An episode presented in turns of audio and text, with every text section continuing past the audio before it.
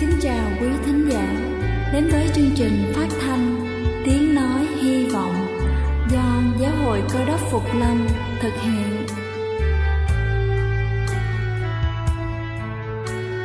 Kính thưa quý vị, Đức Chúa Giêsu trước khi Ngài về trời đã ban cho các môn đệ của Ngài một điều răn mới, đó là họ phải yêu thương nhau như chính tình yêu mà Ngài đã dành cho họ có thật vậy thưa quý vị, tình yêu thương là một món quà vô giá mà Chúa đã ban cho nhân loại và đó cũng là thông điệp mà chúng tôi muốn gửi đến toàn thể quý vị. Nếu quý vị muốn tìm hiểu thêm về chương trình, về niềm tin hoặc muốn nghiên cứu về lời Chúa, xin quý vị gửi thư về chương trình phát thanh Tiếng Nói Hy Vọng, địa chỉ 224 Văn Đăng Lưu, phường 3, quận Phú Nhuận, thành phố Hồ Chí Minh hoặc gửi email cho chúng tôi theo địa chỉ tiếng nói hy vọng amoc@gmail.com. Ngoài ra, quý vị cũng có thể liên lạc với bất kỳ hội thánh cơ đốc Phục Lâm tại địa phương gần nhất. Xin chân thành cảm ơn và kính mời quý vị lắng nghe chương trình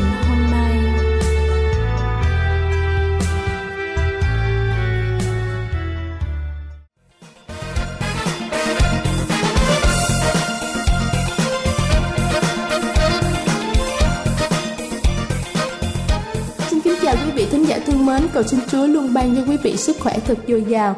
Kính thưa quý vị, ung thư phổi và quá trình điều trị cần rất nhiều năng lượng của cơ thể, dinh dưỡng đầy đủ khi sống chung với ung thư phổi là rất quan trọng.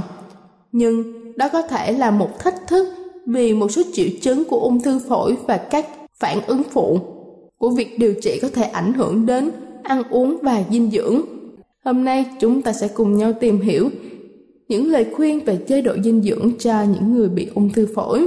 Đầu tiên đó chính là nếu chúng ta không cảm thấy đói, hãy thường xuyên ăn các bữa ăn nhẹ hoặc là đồ ăn vặt để có nhiều calo hoặc là thực phẩm giàu chất đạm. Hạn chế thực phẩm có chứa ít calo, ví dụ như chúng ta có thể uống Ovaltine thay vì cà phê hoặc là trà. Ăn nhiều hơn và có khẩu phần ăn lớn hơn vào buổi sáng, trong khi những phần ăn nhỏ hơn cũng như là đồ ăn vặt vào thời gian còn lại trong ngày. Thứ hai đó chính là khi chúng ta cảm thấy mệt mỏi và khó thở, thay vì việc tốn nhiều năng lượng và thời gian cho việc tìm và chuẩn bị thức ăn, chúng ta có thể sử dụng những loại thức ăn đóng gói hoặc là chế biến sẵn để đảm bảo nạp lại năng lượng cho cơ thể trước khi chúng ta sử dụng hết chúng. Chúng ta cũng có thể nhờ người thân bạn bè mua hoặc là chuẩn bị thức ăn cho chúng ta thay vì chúng ta tự phải làm việc này khi cảm thấy mệt mỏi và khó thở. Chọn những loại thực phẩm mềm và lỏng để không làm mất năng lượng vào việc nhai và nuốt. Thứ ba đó chính là nếu chúng ta cảm thấy thay đổi vị giác, ngọt hơn, chua hơn hoặc là khó ăn hơn bình thường. Thử súc miệng bằng nước có hòa baking soda trước khi ăn. Thử ăn những thực phẩm có vị nhẹ nhàng như là khoai tây nghiền, bánh mì bơ, ngũ cốc nóng, cơm và sữa, tẩm ướp với nước tương hoặc là nước trái cây ngọt. Nếu chúng ta hút thuốc, hãy ngừng hút thuốc vì nó có thể giúp cho chúng ta cảm thấy ngon miệng hơn. Thứ tư đó chính là nếu chúng ta bị đau họng, khô miệng và khô họng. Không ăn những thức ăn có chứa nhiều axit, quá nóng hoặc lạnh, cay, đặc hay là quá khô. Lựa chọn những thực phẩm ăn mềm, nhiều kem, sử dụng thuốc giảm đau theo chỉ định của bác sĩ và uống nhiều nước. Cuối cùng đó chính là nếu chúng ta cảm thấy buồn nôn. Uống nhiều nước trong cả ngày. Ăn nhiều thức ăn có chứa tinh bột cứ mỗi từ 1 tới 2 giờ. Uống thuốc chống nôn theo chỉ định của bác sĩ. Kính thưa quý vị, ngoài chế độ ăn dinh dưỡng thì việc duy trì trọng lượng sẽ giúp cho chúng ta giữ được năng lượng và sức mạnh của mình nó cũng giúp cho chúng ta chịu đựng được áp lực trong việc điều trị của chúng ta tốt hơn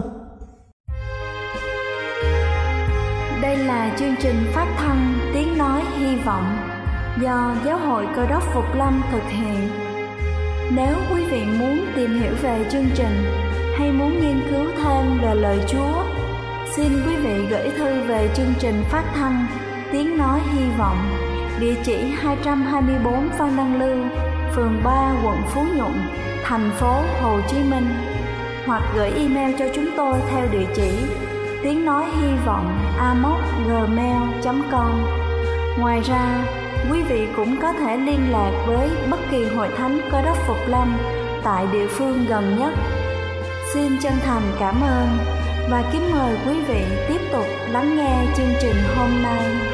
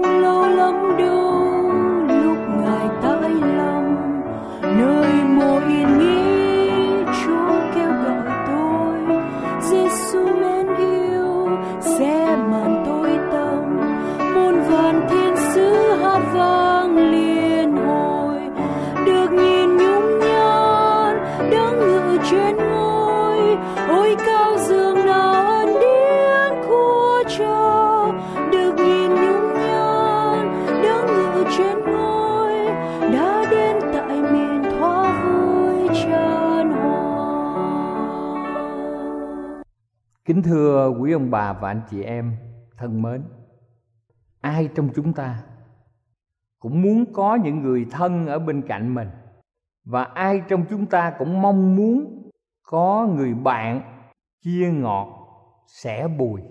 Người bạn chân tình là người sẽ ở bên cạnh chúng ta trong khi nhiều người khác thì rời xa chúng ta. Thậm chí người bạn thân á là họ biết được những cái xấu nhất ở trong tâm hồn chúng ta, nhưng không bao giờ từ chối mình, mà họ còn tìm cách giúp chúng ta tốt lên mỗi ngày. Thưa quý vị, có một đấng biết được tất cả mọi điều riêng tư nhất của chúng ta, nhưng ngài vẫn đứng ở bên cạnh chúng ta. Ngài phù hộ chúng ta, thậm chí đức chúa giêsu còn hy sinh chính mạng sống của ngài để đem lại cho chúng ta sự phước hạnh và giúp chúng ta thăng tiến mỗi ngày. Ngài chính là thiết hữu. Đức chúa giêsu ngài là đấng như thế nào? Và ngài sẽ làm gì cho chúng ta? Kính thưa quý ông bà chị em, ở trong dòng lịch sử của thế giới ba ngôi, đức chúa trời là đức chúa cha, đức chúa con và đức thánh linh. Cùng sáng tạo nên muôn loài dạng vật.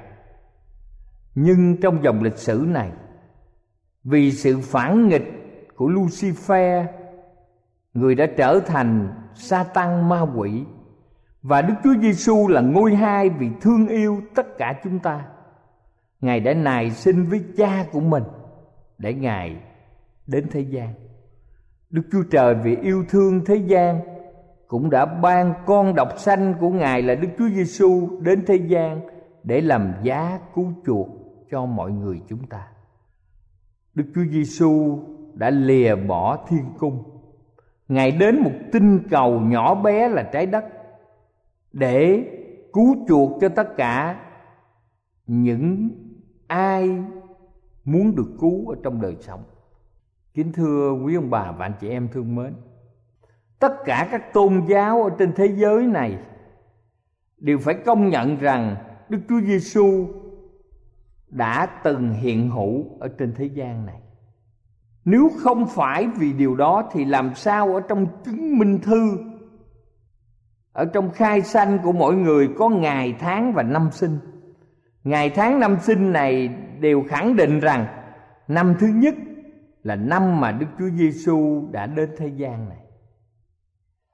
Và cũng rất nhiều tài liệu mà các nhà khảo cổ học tìm thấy đều cho biết rõ ràng về cái thời điểm mà đấng cứu thế đã đến thế gian. Những tài liệu cổ xưa nhất nói về Chúa Giêsu lên đến 24.000 bản tài liệu cổ. Và những sử liệu xưa được viết khoảng 25 năm sau khi Chúa về trời. Với con số sử liệu to lớn như vậy và sự sống lại của Chúa Giêsu khiến chúng ta suy nghĩ, tại sao có người viết nhiều về ngài, một người xuất thân từ một gia đình làm nghề mộc, không địa vị tại một làng nhỏ bé. Và chỉ dọn dẹn, rao giảng lẽ thật chỉ có ba năm rưỡi ở trên trái đất này. Tại sao? Với một số sử liệu lớn lao như vậy, đã tồn tại biết bao nhiêu thế kỷ mặc dầu nhiều chế độ đã tìm cách để tiêu hủy và nhiều kế hoạch đã muốn hủy hoại những tài liệu này. Chúng ta biết rằng một chỉ dụ được ban hành vào năm 303 để tiêu diệt tất cả các phần kinh thánh ở trên thế giới.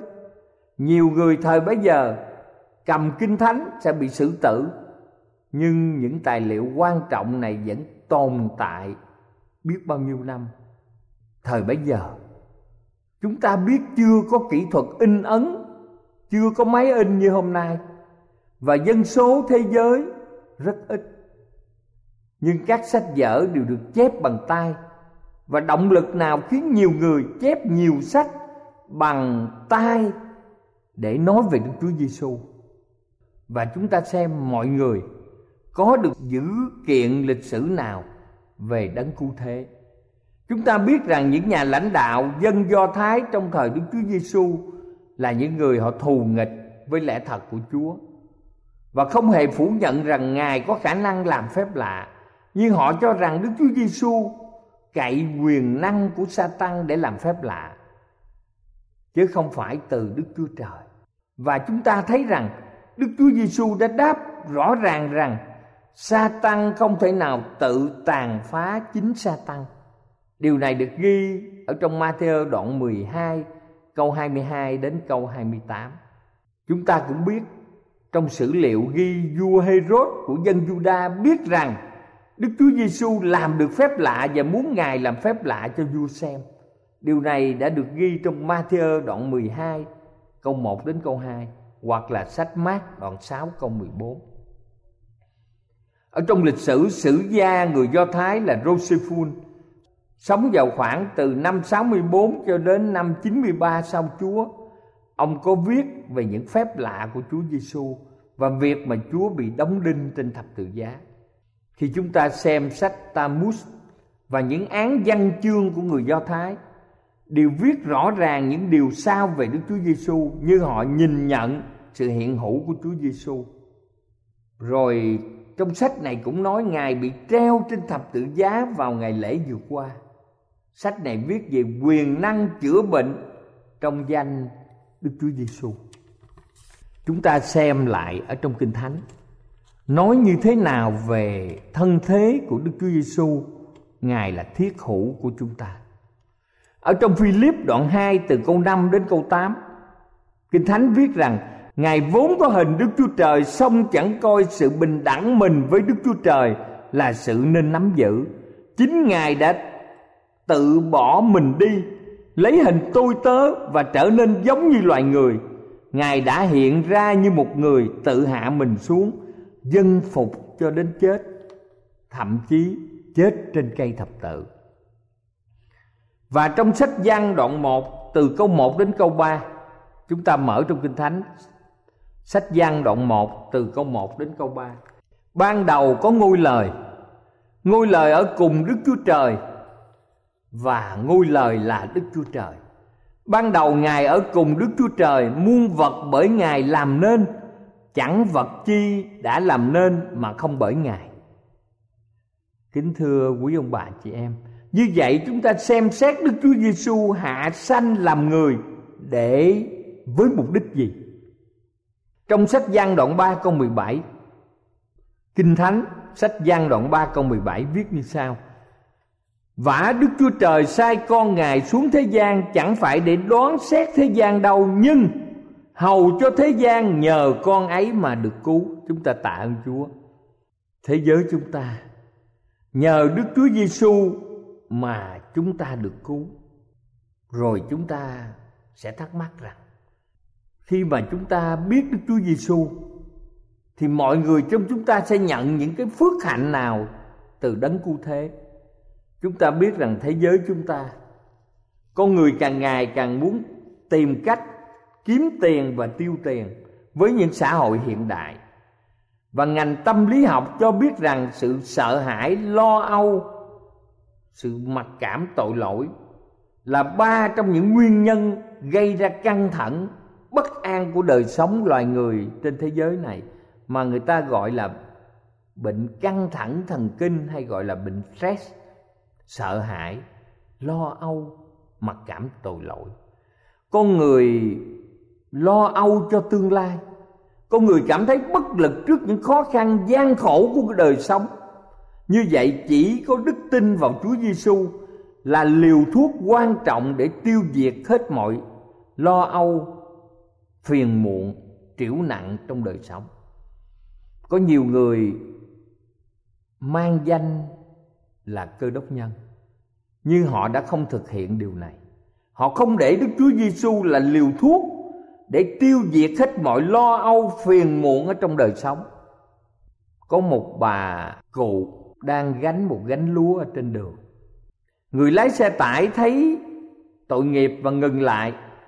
Khi mà bà bước lên xe tải, cái thùng phía sau thì bà vẫn đứng gánh người tài xế này lái xe một lát thì quay lại nhìn, ngừng xe và nói với bà rằng, nếu bà lên xe tôi, bà xin đặt gánh xuống cái thùng phía sau. Bà không cần phải đứng trên cái xe này gánh. Có nhiều người ở trong chúa, nhưng họ đã vẫn không áp dụng được điều này. Cho nên tâm hồn họ lúc nào cũng âu lo, phiền muộn. Và những người chưa tin Chúa thì những lo âu, phiền muộn luôn luôn triểu nặng ở trong đời sống. Đức Chúa Giêsu có hứa ở trong Matthew đoạn 11 có 28 Hỡi như kẻ mệt mỏi và gánh nặng, Hãy đến cùng ta Ta sẽ cho các ngươi được yên nghỉ Kính thưa quý vị, Và trong văn đoạn 14 câu 27 Nói rằng, Ta để sự bình an lại cho các ngươi, ta ban sự bình an ta cho các ngươi ta cho các ngươi sự bình an chẳng phải như thế gian cho. Lòng các ngươi chớ bối rối và đừng sợ hãi. Như vậy chúa ban sự bình an cho chúng ta. Chẳng phải như thế gian cho chúng ta. Lòng chúng ta chớ bối rối và chúng ta cũng đừng sợ hãi. Kính thưa quý vị, như vậy chúng ta cần phải như thế nào trước tấm lòng của một cái đấng yêu thương chúng ta là Đức Chúa Giêsu. Đức Chúa Giêsu yêu chúng ta. Ngài chết cho chúng ta. Đức Chúa Giêsu là một con đường duy nhất dẫn chúng ta đến với ông trời là thượng đế. Và Ngài là đấng duy nhất từ trên trời xuống để chỉ đường cho chúng ta. Đức Chúa Giêsu là người duy nhất ở trên thế gian này có sự sống lại. Ở trong 2 Cô Rinh Tô đoạn 5 câu 15 nói rằng, Lại Ngài đã chết vì mọi người, Hầu cho những kẻ sống không vì chính mình mà sống nữa, Nhưng sống vì đấng đã chết và sống lại cho mình. Và trong gian đoạn 14 câu 19 nói rằng, Vì ta sống, thì các ngươi cũng sẽ sống. Kính thưa quý vị, khi mình đi hỏi con đường một người đó kính thưa quý vị, khi mình hỏi đường, chắc chắn mình sẽ hỏi người còn sống còn nếu có người đang nằm chết ở trong một cái quan tài thì chúng ta không bao giờ hỏi người đã chết ai trong thế gian rồi cũng phải trải qua sự chết và nhiều người cũng không biết sau khi chết họ đi về đâu chỉ có đấng sống là Đức Chúa Giêsu thì mới có thể chỉ cho chúng ta con đường để được sống đời đời. Văn đoạn 14 câu 19.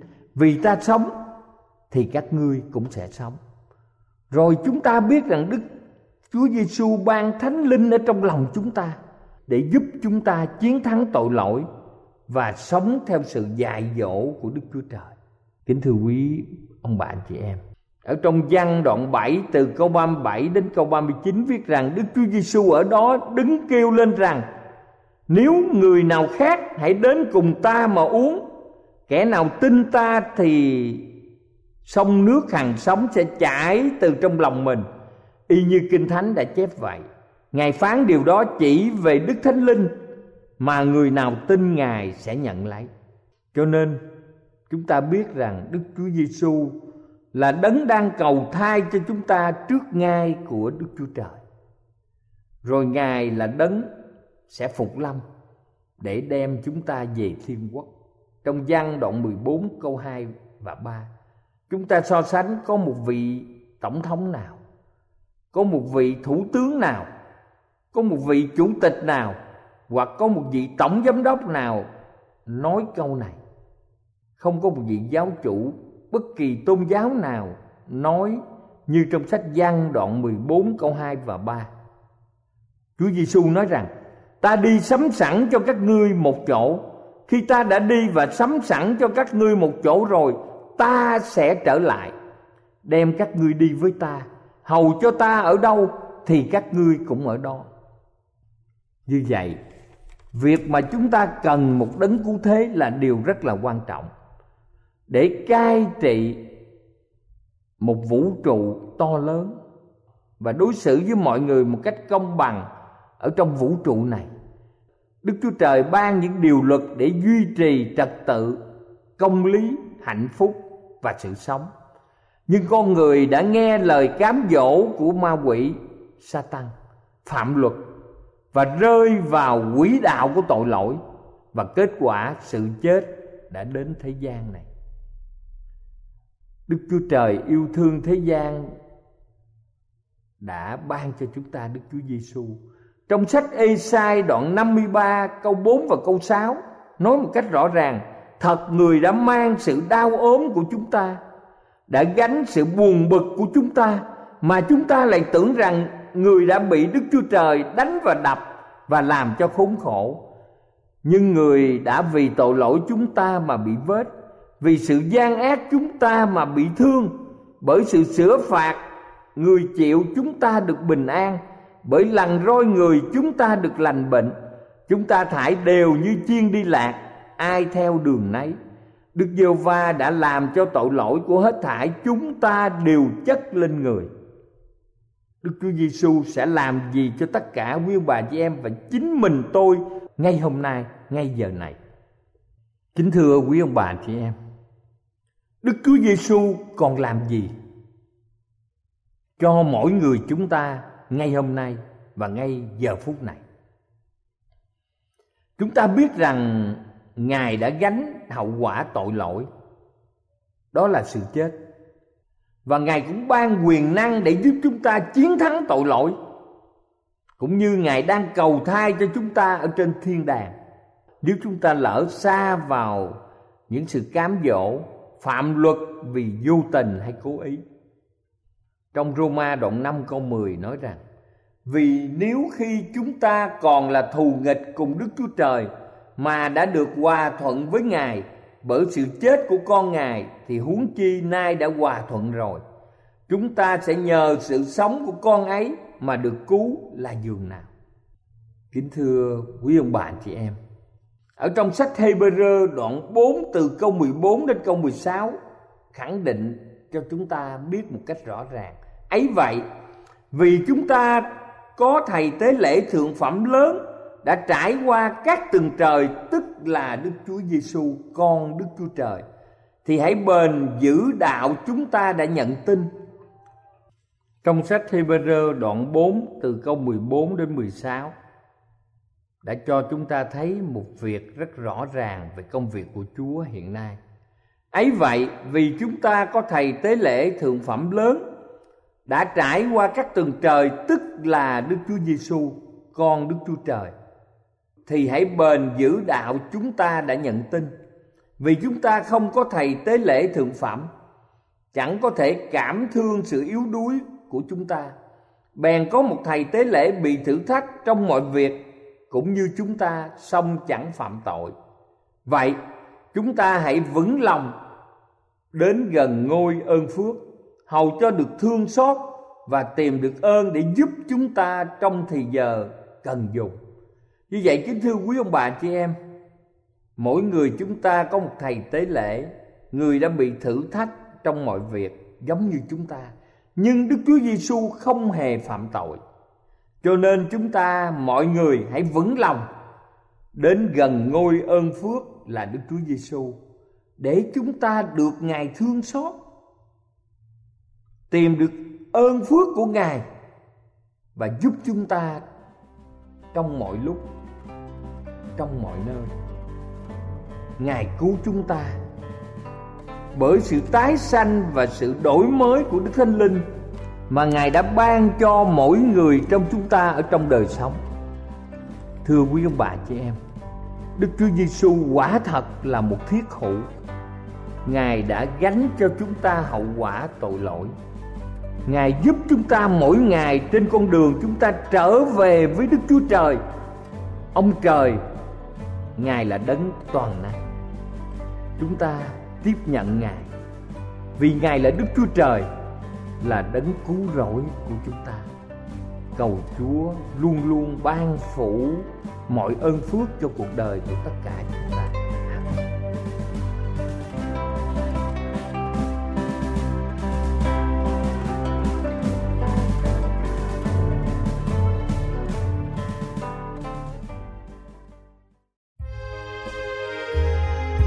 Đây là chương trình phát thanh Tiếng Nói Hy Vọng do Giáo hội Cơ đốc Phục Lâm thực hiện.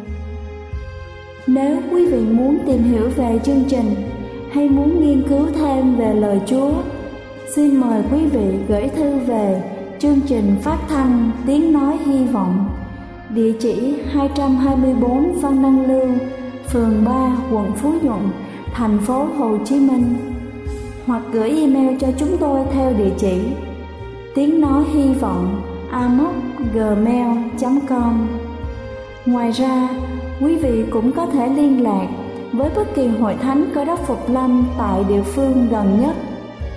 Xin chân thành cảm ơn và hẹn gặp lại quý vị trong chương trình lần sau.